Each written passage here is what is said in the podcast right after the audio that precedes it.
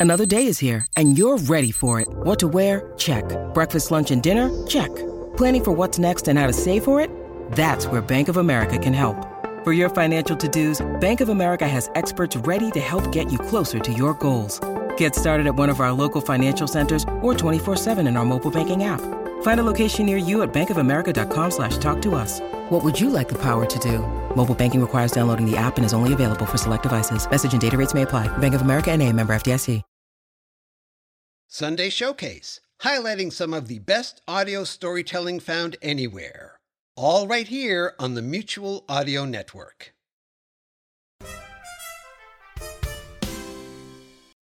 The following audio drama is rated PG 13, suggesting that children under the age of 13 should listen accompanied with an adult.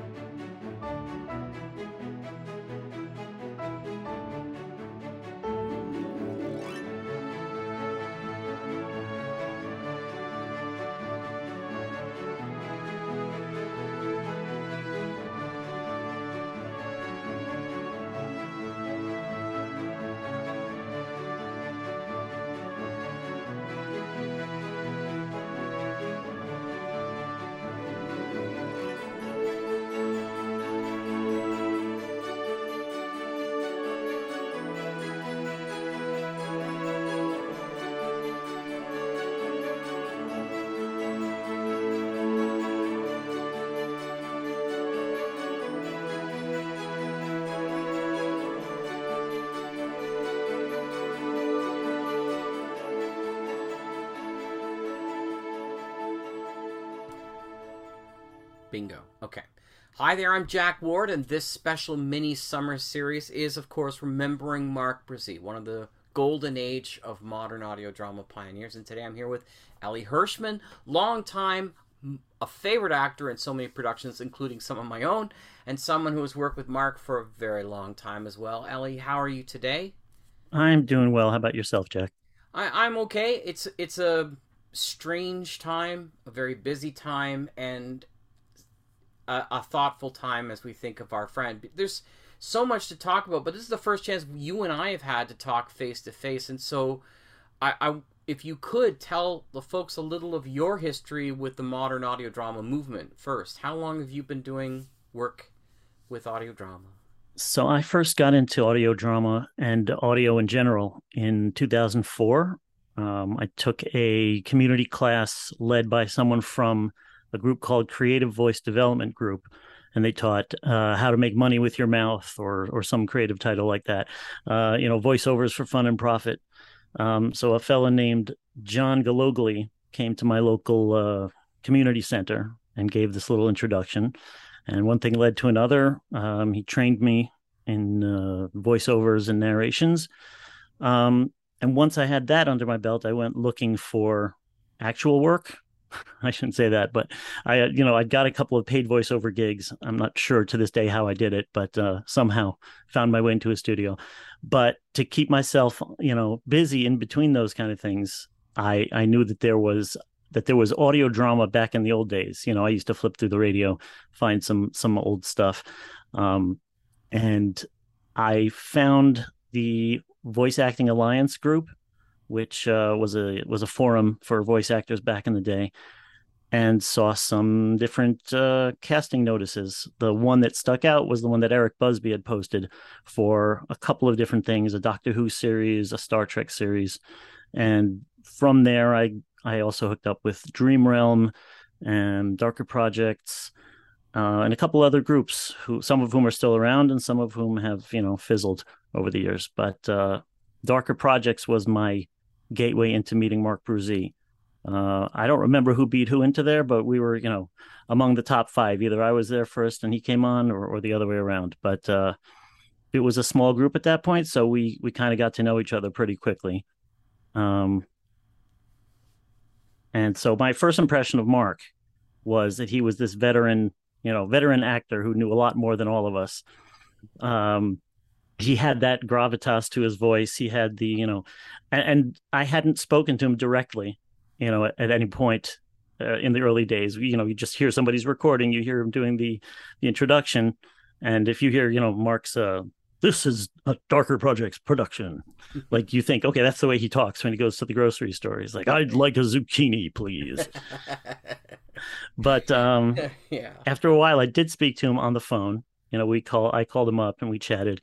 And he was just you know he was just, he was he was your grandpa he was your uncle he was your brother he was he he, he just fit you know? You had a place in your heart and then mark was in it just instantly know, it's so funny when you're talking about him because the first thing that comes to my mind is like he's a he was a steadying force. Like you know when if you felt nervous about something he was just some you could feel much more comfortable that whatever you were doing he was in it with you. And that was i forgot about just how steadying that is in that respect. It was wild when he came to me to talk about leap audio because i thought you're you're asking me about whether or not you should do something. I'm I'm the one who's always asking you, and so right, right I, I get that feeling, coach. So what was the first projects? Because you both worked on, like you said, darker projects and Dream Realm was when I first sort of ran into your your name and listening to yourself early early on when there was like maybe a handful of people on on the internet that was doing audio drama right right, right. Uh, what was the first show that you guys appeared together in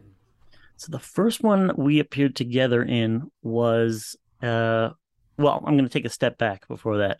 Okay. Um, we probably were in Star Trek together on on Eric's uh, on Eric's series on Darker Projects, but I don't have a strong memory of Mark from there. I, I remember him stepping in and saying, um, "I checked with Eric, and there's a series that I'd like to do, and it's an anthology series.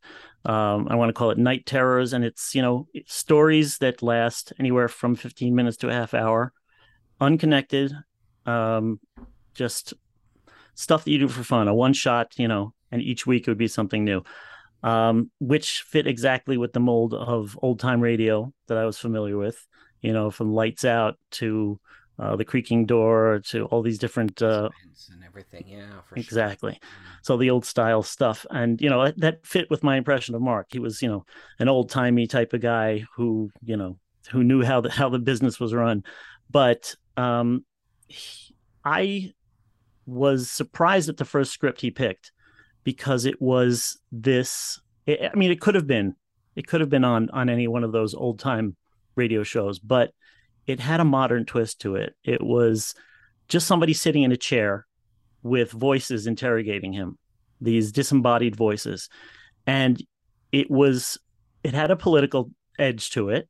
Uh, you know, Mark got a little, I think, got a little bolder in his statements as he went on, especially when he got to Leap Audio. He was, right. he was there to make a point and to and to make sure the voices were heard. But this one was was much more subtle. But I said that's that's not all that exciting are people going to be into it? And the end product spoke for itself. It was very gripping. It it it did the trick. Um, so I was impressed that all of a sudden there's this guy Mark Bruzee, and he says, "Okay, I'm starting a series." It just seemed to to come together and click really fast, and I was like, "Okay, this guy's got initiative." Um, and then the next episode, so I was I I think I was in that episode, but there were like 20, 12 voices or something, so it was just kind of a mix. The next episode was one called The Bug Doctor. And this was a this is a classic, you know, gross out type of uh type of horror story, which again would have fit perfectly in with any of those old time series. For sure. Um and this one was was I don't know, he he found these stories. He didn't write them. So I don't know where he found these authors, but they had just the the greatest edge to them and they were again that balance of old timey and modern and funny but scary. You know, just a great pick. And uh, he cast me as as a doctor in there, as an entomologist.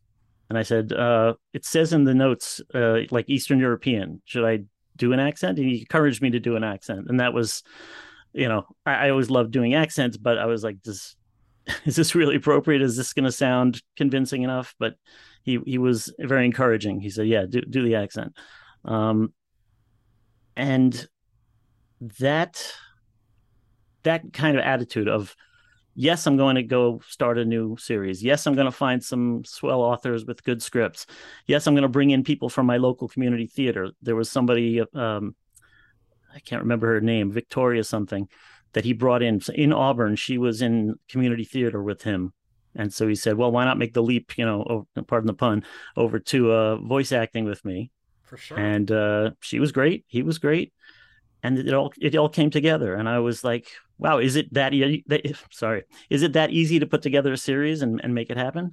And I think it was just Mark. He made it look that easy. He just he, he took a chance. And that was something I look I learned from him as well, is that if you kind of step up, you just step step forward and, and volunteer, yeah. you can you can do some stuff and people will, will let you do it and people don't know how difficult it was in those early days of not only do we not did people not have a history other than old time radio to look towards but the tools were so primitive compared to what we have now can you speak to that aspect of like the production recording and how difficult it was even the mics every so many different mic problems where you just getting the people to sound like they were in the same room was almost impossible back then. Right. So I remember I started out with a Logitech mic, um, a USB mic, which was probably under thirty dollars. It was a little like the stick would point towards your face and you had to speak into it. Then I realized you needed a pop screen so that you didn't all over your recording. And so, you know, I knew I was getting started on the cheap, but I was working my way up towards something. So then I bought uh, like a Samsung CU140 mic or something like that. I got myself a pop filter, uh, a mic stand. So I felt like I gradually grew into it.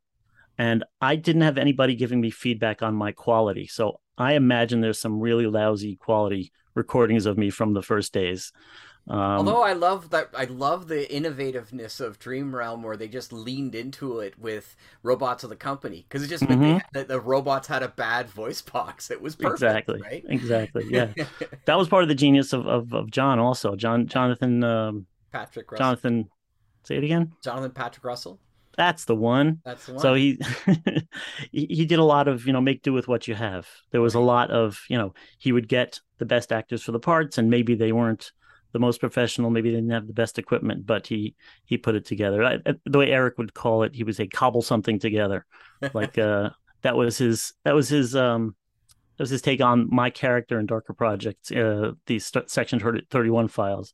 It was a a chief engineer who would just throw things together and see what worked. Right. He would cobble a warp engine together. So I felt like we were sort of doing that in the old days. Um, so there were some there were some sketchy sounding recordings here and there, but there were three people who always had the highest quality, and that was Eric Busby, Chris Snyder, who became his main post producer, right. and Mark. Like I could never hear anything off in any of the recordings. I don't know what equipment Mark was using at the beginning, but he always he was he was the consummate pro. It seemed uh, his sound was always good. His delivery was always on target. And so that was my impression. Like, okay, this guy is going to keep our level of, of quality to you know keep us to hold us to a standard. Yeah, and um, all of those people were in Darker Projects, and it's one of the reasons mm-hmm. why Darker Projects has lasted as long as it has. You know, uh, people who looking back, um, who who I have conversations with people in Reddit, and they talk about all these great audio dramas, but they've only audio dramas that have lasted in the last four or five years. I'm like, you really don't understand the audio drama movement unless you understand all the shows that have been happening from the past and where they've built on and where they created stuff because this stuff doesn't come in a in a vacuum, right? So there's these things. It's kind of like somebody saying, "Well, yeah, I'm a movie, you know, buff." But I've only watched anything that's on streaming services today. You know, mm-hmm. it's just mm-hmm. it's a whole different world. So, and I think the fact that we are calling it audio dramas and not saying podcasts indicates right. that we you know we had a grander scope in mind i guess not that it would reach more people necessarily but it would have a, a greater weight to it it would be more of a movie for your ears rather than just a a weekly download which which might not have any pizzazz to it for sure for sure As we wanted to do something at least i know that in my head i wanted to do something that would rival movies for the ear as opposed to just create content right? Mm-hmm. like that people would listen to and get a hold on. So, so, so tell me, um, how did have you was your relationship with Mark? Has it continu- continued up until his passing? Were you guys still working on stuff? So, um, we when I still lived in the U.S. because I moved to Israel in 2012. Um, uh, during those first roughly 10 years, I guess, between when I started in audio drama and when I picked up and moved, um, it was mainly darker projects, and so Mark and I did get to work very heavily together, you know, on on various projects. Um, in his his pet project, uh, Generation One, in his adaptation of the Falcon Banner by Christopher Patrick Lydon. Um, We'd love to replay that on on Mutual. That was a fun. That's a good too. one. Yeah. yeah. Um, and so, uh, we were definitely in in constant contact, whether it was by email or Yahoo Messenger, I think we had at the time, um, and uh, and then eventually phone calls. You know, uh, I was a little bit phone shy, but got over that once it was once I realized how fun it was to talk to Mark because he was always just so so cheerful, um, and we did keep in touch for a while. Uh, things started to change. I don't know along about 20, 2009, 2010. Um, both in terms of darker projects had grown to a point where there was a kind of split where some people wanted to do more of this, some people wanted to do less of that. Um, so I kind of took a, a, a back pedal at that point and didn't, you know, didn't want to get into a into a, a rift or anything like that. So uh, I think we we sort of drifted apart at that point, uh, just because we weren't working on the same stuff. Uh, he was in my, you know, he was in my phone, my flip phone back in those days. So I, I knew that I could call him at any point, and I did check in with him. But uh, when I when I moved in 2012, uh, we we hadn't had much contact at that point. There was a point a couple of years later that MJ and Mark wanted to, you know, revive some of the stuff that we had been working on in Darker Projects, which included Night Terrors, this anthology that that I loved so much.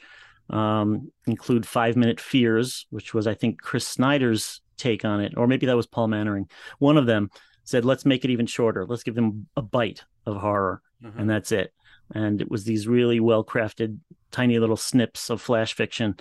Um, so they wanted to revive that. I, I taking from Mark's example, I stepped up and said, "Well, we don't have a script manager, and we're getting some real trash coming through here with formatting nightmares and spelling atrocities all over the place." So uh, I took it upon myself to be the one that they submitted scripts to. I edited them because I was already doing it for Eric because Eric has very unique um, grasp of spelling and, and of the English language. I don't mind saying. Very creative, yes. huh? So what? So what... He, what structure did you use? Did you just use Word, or did you use a, a, software of some sort that everybody was filtering into the format things? Like, how did you? What did? What they were the more. there were the more official formats, but I didn't get into those. Eric had a great format, which was just Word, but with you know different uh, column, uh, different heading types for different stage directions and, and characterization. Um, so I just took his template, and that's what we were using. Okay. Um, so I was seeing all the scripts come and go, and I organized a script review committee. So Mark was on that, MJ was on that, um, and I put up a rubric that said, you know, this is what it needs. It needs to have uh, horror themed. It needs to have a twist at the end. It needs to be not pure narration. There's got to be some, you know, some dialogue and, and acting involved. Um, and so I had I had this whole collection of scripts, both approved and rejected. Um, so when MJ and Mark wanted to start it again, I said, "Well, I have all of these queued that are just sitting on my external hard drive. Why don't we go with that?" So it was. It really looked like we were going to get into something again, and it it didn't seem to pan out. I think we might have put out one or two more episodes, but it did not pan out. And and towards the end, I had. Uh, I, you know, I had friended him on on Facebook, so I would see his updates once in a while, and I would send him a, you know, how you doing message or regards to David, his husband, but that was about it. So it really was kind of out of the blue, surprising and shocking when I heard about his passing.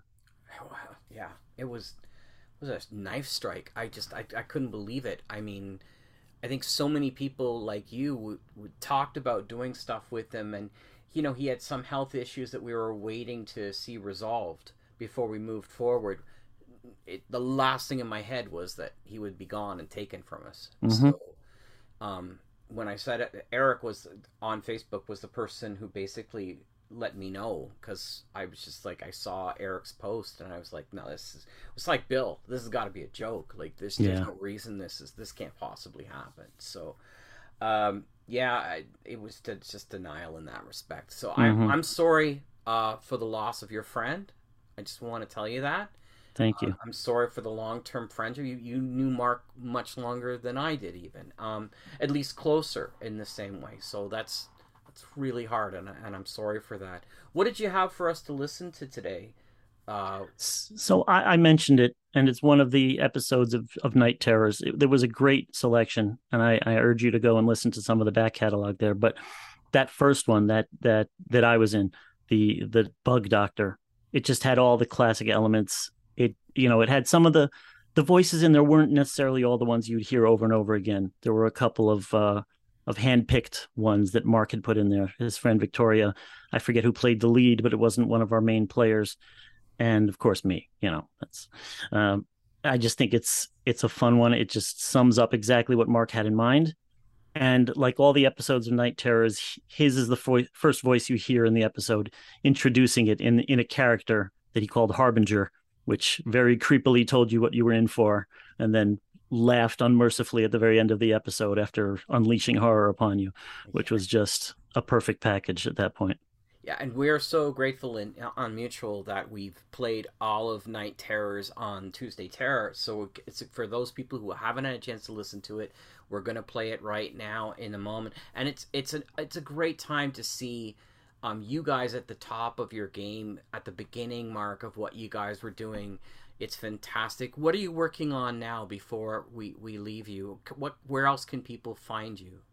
So I appear semi regularly on the No Sleep podcast, mm-hmm. weekly horror fiction podcast that has free offerings and then a little bit more for uh, for a, a, membership, a very low price membership, I might add. Mm-hmm. Um, there's a cluster of storytelling groups called the Escape Artists um, that has Podcastle, Escape Pod, Pseudopod, and now Cast of Wonders. So I've no, last one, Cast of Wonders. What's the genre on that? That is for young adults. Gotcha. That is could be any you know not a strict uh, genre based one, but right. anything that's not uh, inappropriate for the younger age. That's kind of a gateway to more audio drama for the younger generation. Yeah, for those who don't know, Escape Pod is science fiction. It's the first one that came out. I believe Pseudopod came out after that, and that's horror. And that's horror, and then Castle Pod is fantasy um, and and so that's that's awesome that you're involved in those. Those are those are classic and great shows. Mm-hmm. Cool, and and hopefully I can get you back doing stuff with my stuff. That would be fun. That would be fantastic. I'm here. Having you, I loved having you in Biff Straker. I think you played one of the one of the Rat Men at one point recently. Oh yeah, fun. recently, I say it was ten years ago. Mm-hmm. Thank you so much, Elie. It's it's so great to to talk to you uh, voice to voice and see your face. Uh, this is a terrible reason to do so. Uh, we should try very hard to uh, connect more often, as as we always get caught up with things. But thank you for taking the time to talk to me about our mutual friend Mark today, and I hope you do well. I think Mark would be happy that we're joining together on audio to talk about him or anything else. So let's keep doing it in his name. Just had my heart. Yeah, you're absolutely right. He totally would be. Thank you, sir. Mm-hmm. Take care. All right. Take care, Jack. Bye now.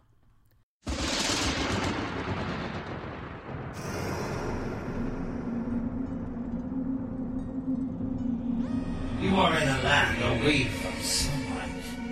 You are in a land of darkness and fear somewhere between waking and sleeping on night terrors. Night Terrors, an anthology of horror and suspense. Tonight's episode The Bug Doctor, written by Steve Shirow.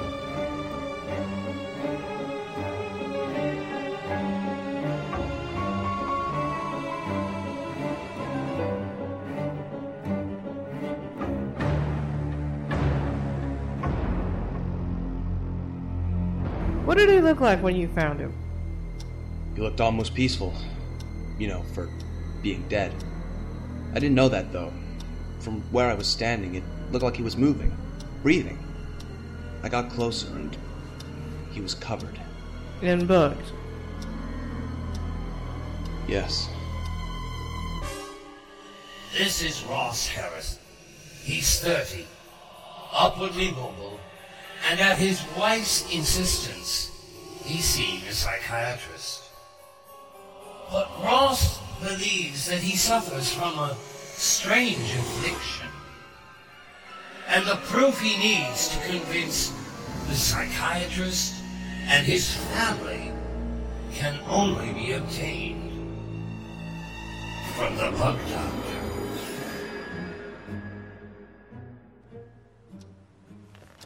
Tell me about your father. He was a good man, hardworking. Like you. No, not like me. My dad, he he never missed a day of work in his life. He was just one of those kinds of people. He was a great husband. And father? Well, sure. When I was a kid, back when we lived in Cleveland, everyone in the neighborhood knew I had the best dad. Every Saturday, he'd take me and my brother up to the park and we'd play baseball. All the kids would come up and play with us. But then you moved. Yeah, And were things the same when you came to Portland? Almost. And did you still play baseball then? Yeah. Until Until what? you know what. Until what? He managed that factory for 30 years. 30 goddamn years. You would have done the same thing. Anyone would have done the same thing. He wasn't happy in Portland. No one was happy in Portland. We all wanted things back to the way they used to be. What did he look like when you found him? He looked almost peaceful. You know, for being dead. I didn't know that, though. From where I was standing, it looked like he was moving, breathing. I got closer, and he was covered. In bugs. Yes. What did his face look like from where you were? I couldn't see the face right away. I recognized his red flannel shirt. He was face down by a tree. I didn't see any blood or anything, so I got closer. I called his name a few times, and then I pushed him over with my foot. His body turned, and that's when I saw his face. It was. it was covered. They were in his eyes, his mouth. His nose? Yeah. Uh, no, no, no. I see what you're trying to do now, and that is not true. Really? Not true, you say? Let's ponder this, Ross. You, as a boy, have the traumatic experience of finding the body of your father. His body is covered in maggots, specifically in his nose. And now you're going around telling everyone that you. Let's just say you are the craziest sane person I know, Ross. Your wife tells me you were hurting yourself again. She's lying. And I suppose the blood on the collar of your shirt is just my imagination? They give me nosebleeds. Do you know that your wife was asking me if she was going to have to have you committed? Hell, if you were any other man, I would have to tell her yes. I'm not crazy. No, you're not. You're emotionally scarred. We can work through this. We're starting to make great progress in these sessions. In a few months, I think these delusions may cease and you can move on with your life. Delusions? Read my lips. I'm not crazy. Just wait. You, Miranda, my kids, you'll all owe me a huge apology. And why is that? I sent a sample to Dr. Morris. Morris? Never heard of him. He's a different kind of doctor. He's an entomologist. A bug doctor. Why embarrass yourself like that? You know what? Good. Maybe when this scientist tells you that there is nothing wrong with you, that there are no bugs, then you'll let me help you. Some very good specimens. Like time you showed the emergency room staff the good specimens? Where did that get you?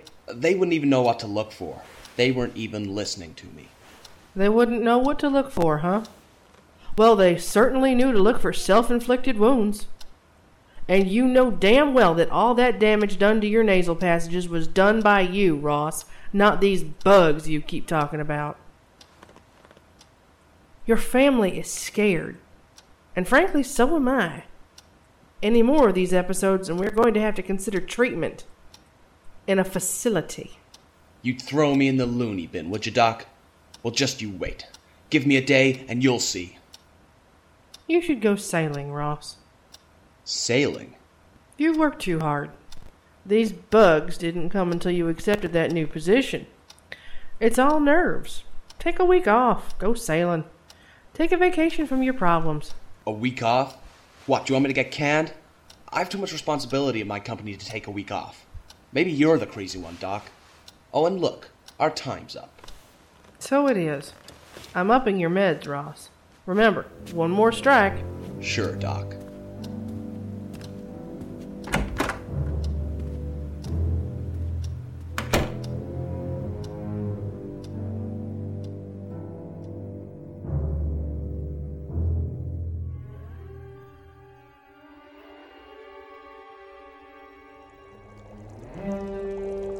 Specimens in this solution here are brine shrimp.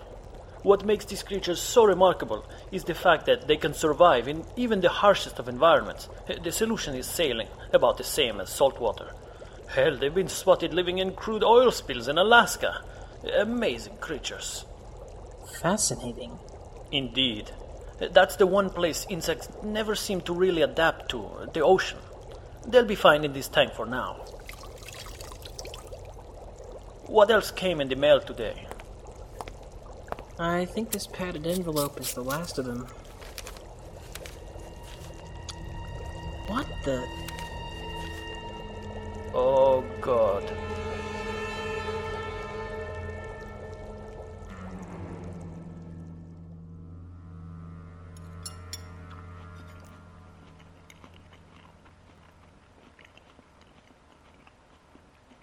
The, uh, the chicken's good. Thanks. It's a new recipe. So, uh, how long are the kids gonna be at your mother's? Oh, I don't know. Well, what do you mean you don't know? I just don't know, okay? I think it would be best if they just stayed over there for a while until this whole thing blows over. I don't want them to see you like this. Oh my god, Miranda. Like what? Can't you just believe me for once? And today, I'll prove it. You know what? Thanks for reminding me. I have a phone call to make. Ross, please. You know, it didn't bother me when people started saying I was crazy. Until you started believing them.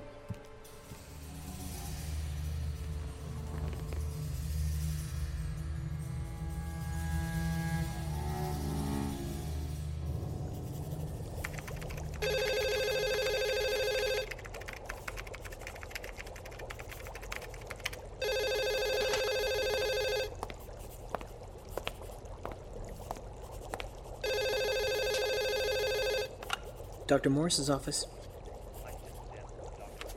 Yes, one moment, please. It's him. This is Dr. Morris. Hello? Hello? Yes, I I received your sample. No, I haven't had a chance to look at it yet. I'm not too sure what I am looking for. I I see. It has happened before. It's not impossible. Gangrene can be danger. Oh, oh, you don't. Have you been to a doctor? You know I'm not a medical doctor. I see. No, I do believe you. I've seen some very severe cases where. Your psychiatrist? You know, I had better give him a call. Evans? Never heard of him. Oh, uh, can you give me her number? I can't ethically do anything until I've spoken with her. I I know you understand. No, no, I'll look at it as soon as you give me her number. Okay, 555 4345. Got it. I'm going to get right on this, Mr. Harrison. What did he want? It was just as I suspected. I get strange requests like this from time to time. You have to be very careful when dealing with these kinds of people. What kinds of people? Crazy people.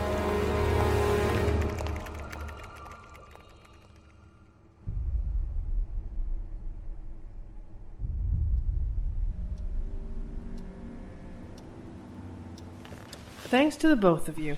This was our best session yet. Thank you, Doctor, for all your help. See you next time. We're going to have to reschedule next week's session. Uh, there's a meeting I just can't get out of.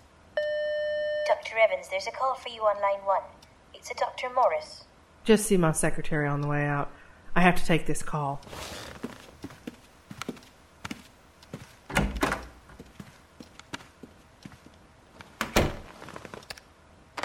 Hello? Hello, this is Dr. Morris from Rapala University. I just spoke with one of your patients. Ross Harris? Yes. Did you know about this? He threw your name out in his session this morning. He seems to think you'll believe his condition. Should I take this man's claim seriously? I wouldn't waste your time looking at whatever Ross sent you. The man is stressed out, burnt out. Just call him back and tell him everything is okay. That's all he wants to hear. Uh, are you sure that's a good idea? Who's the shrink here? It'll be fine. Just make sure he believes you. Wait a few hours, call him back, lie to him. Is that really ethical? Does it matter if it's ethical? Just let the man sleep at night, for Christ's sake. In all fairness, I have to analyze that sample he sent me. There have been cases of insects living in the human body, uh, though none as strange as what he has described. You don't know Ross like I do. He's always into something. He's one of those conspiracy theorists. The government this, the, CIA that. Hell, the man thinks he's seen aliens before. Rational people don't think like that. He's easily led. His story is fake, Doctor. If every scientist had that ideology, we would never have made any of our modern medical breakthroughs. If you can't fathom the idea that a cure for cancer exists, then you sure as heck won't find it. I'm not like you, Evans. I won't just lie to a man because it will make him feel better. This is science we're talking about. What if he's not lying? It's four o'clock. What time do you normally go home each night? Five. So you can spend the rest of the night looking for something that isn't there, or you can just call the man, tell him what he wants to hear, and we can all sleep soundly knowing we helped salvage a man's sanity. His sanity is your problem, Evans. Bugs are mine. Do what you want. But when he calls me at three in the morning, I'll refer him to you.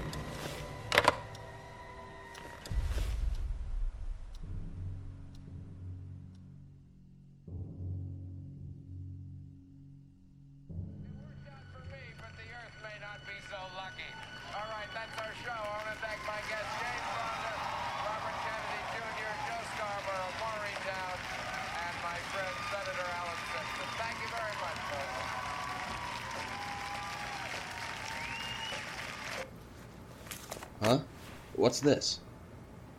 A condo in Florida. Look, it's right up on the beach. We can walk on the shore as the sun sets, or get up early for a morning swim. It would be relaxing and romantic, and it's been so long since we. We've gone over this. Out of the question. Don't you realize how important my job is? I just can't go waltzing off to Florida for a week, my third week on the job. Ross, you need a vacation.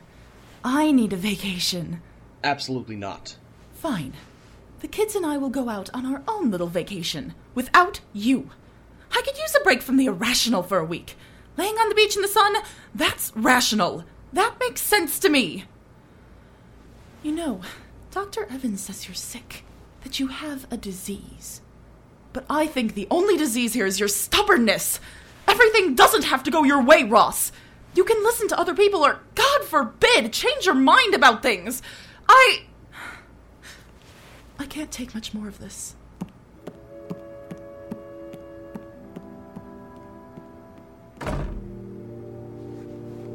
Ugh.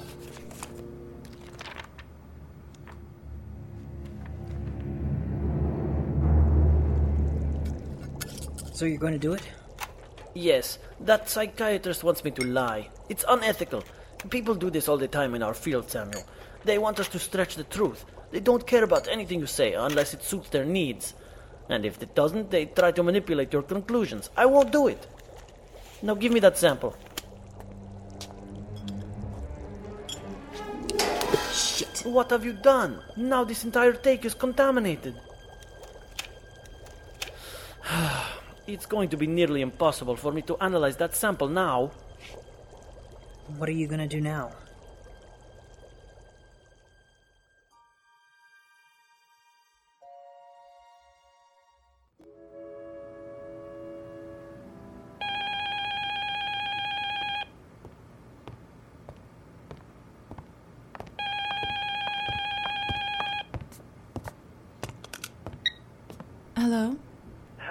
Name is Ed Morris, and I am calling from Rapallo University. Uh, may I speak to Ross Harris, please? At least someone wants to talk to you. Hello? Hello, this is Dr. Morris again. Oh, doctor, I've been expecting your call. What did you find? Well, that's what I wanted to call you about. My assistants and I have been running tests for hours. The uh, carbon K12, the Rittman scan, using nothing but the finest telescopic equipment. All standard tests for this sort of thing. I'm happy to inform you that they all came back negative. The Ripman, huh? What's involved in that? I don't want to bore you with the details. It's 100% accurate, I assure you. A hundred percent? I didn't think tests were that accurate. The, the bottom line is, sir, you are bug free. I guarantee it. There are many possibilities as to why you feel like you have insects in your nasal passages. Allergies, for example. So you're sure about that? Absolutely. Well, I trust you, doctor. You're the only one who believed me in the first place. Well, I'm glad you trusted me. I'm just all nerves right now. My new job is killing my brain. And my marriage. I just want to be the best, you know? I just want people to respect me. I've wanted that my whole life. I wanted to work hard and make something nice for my family, like. like my father. You know, my psychiatrist prescribed me some good medication, and I'm gonna take it. You know, I'm not real familiar with antidepressants. Sailing. And I know a perfect little condo in Florida where I can rest and take a week off with my wife and relax on the beach. That sounds like a good idea. And who knows, some businessmen may soon be contributing some money for your research. Oh, it's not really necessary. I'm just glad I could help. I hate to cut you off, Doctor, but I have some packing to do. No, no, I understand. Have a great vacation. Thanks. Bye. Miranda? Miranda, What do you want? I want you to go with me to Florida, right now. What? Are you serious? Very. Now go pack. I want to leave as soon as we can. I can't believe you're doing this. Whoever that was on the phone, God bless his heart. Where's your cell phone? Here, Leave it. I'm leaving mine. I don't want any distractions. Just you and me. I think this is the nicest thing you've ever done for me. I love you, Ross. And I love you. Now let's get packing.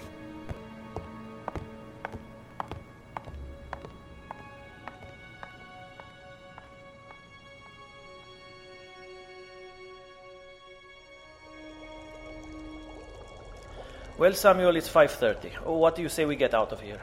Sounds good to me. Make sure you turn off all of the equipment. What about the tank? I'll have the cleaning crew come in tomorrow and get it for me. I'm going to lock the lab tonight, so everything should be fine. To be safe, why don't you cover the tank with something?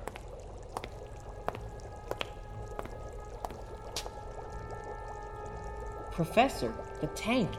It's filled with hundreds of bugs. What do you mean? It has. Oh, dear Lord.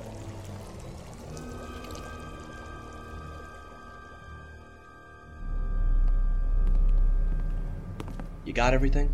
Yep, everything's in the car. And my mom has no problem with watching the kids for another week. So, do you have the condo booked? Well, let's worry about that when we get there.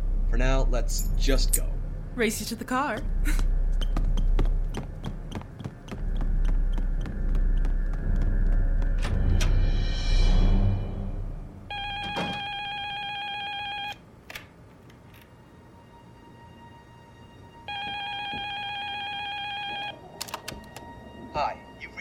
Harris family. Please record your message after the beep, and we'll call you back. Bye. Ross, I need you to listen carefully. You were right the entire time. Your sample was accidentally spilled into a saline solution. Salt water, Ross. There is something living in your blood. I don't know what, uh, but whatever it is, it thrives in the salt. That's what brings them to life. Just, just don't leave your house, okay? Uh, and whatever you do, don't go to the ocean. Stay in your home. These things that live inside you, I've never seen anything like them. They, they feed on. Oh God, oh God.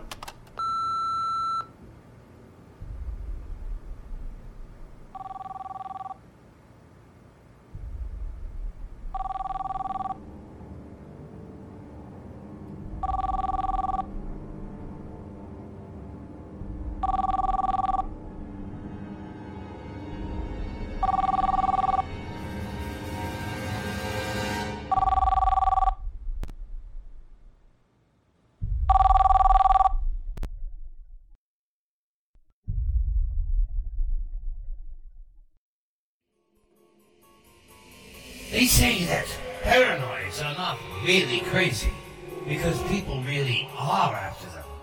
But what about hypochondriacs? Would Ross fit into that category? The category that says it really wasn't just in his head?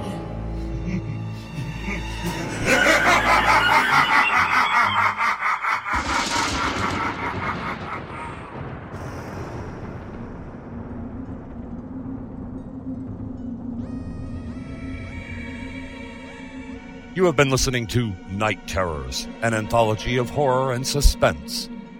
The Bug Doctor, written by Steve Shira. Featured in the cast were Victoria Sampson as Dr. Evans, Morgan Jeffrey as Ross, Elie Hirschman as Dr. Morris, Chris Snyder as Samuel, and Laura Post as Miranda. Also heard were Miriam Snyder and Mark Bruzee as the married couple. The series is directed by Mark Bruzee. Post production is supervised and realized by Chris Snyder. The executive director of Darker Projects is Eric Busby. Night Terrors is a Darker Projects production. So until next time, sleep well.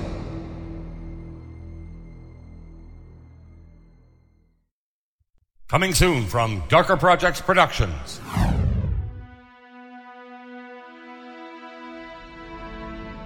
I hate putting the children into stasis like this. We have no choice. The doctors say that the viruses that have been created will kill everyone if we don't place them in the biodomes. So there is no hope for us. None. We're already infected. We'll be dead in weeks. Stasis would only prolong our suffering. Then let's get this done. Did the Guardians give any projection when the Earth would have healed itself? None. These stasis chambers should support them for 250 years. At least that gives them a chance. If there is any chance, that is.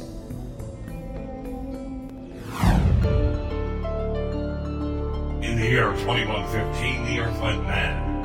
Volcanic eruptions, tidal waves, massive pockets of radiation all erupted on the surface.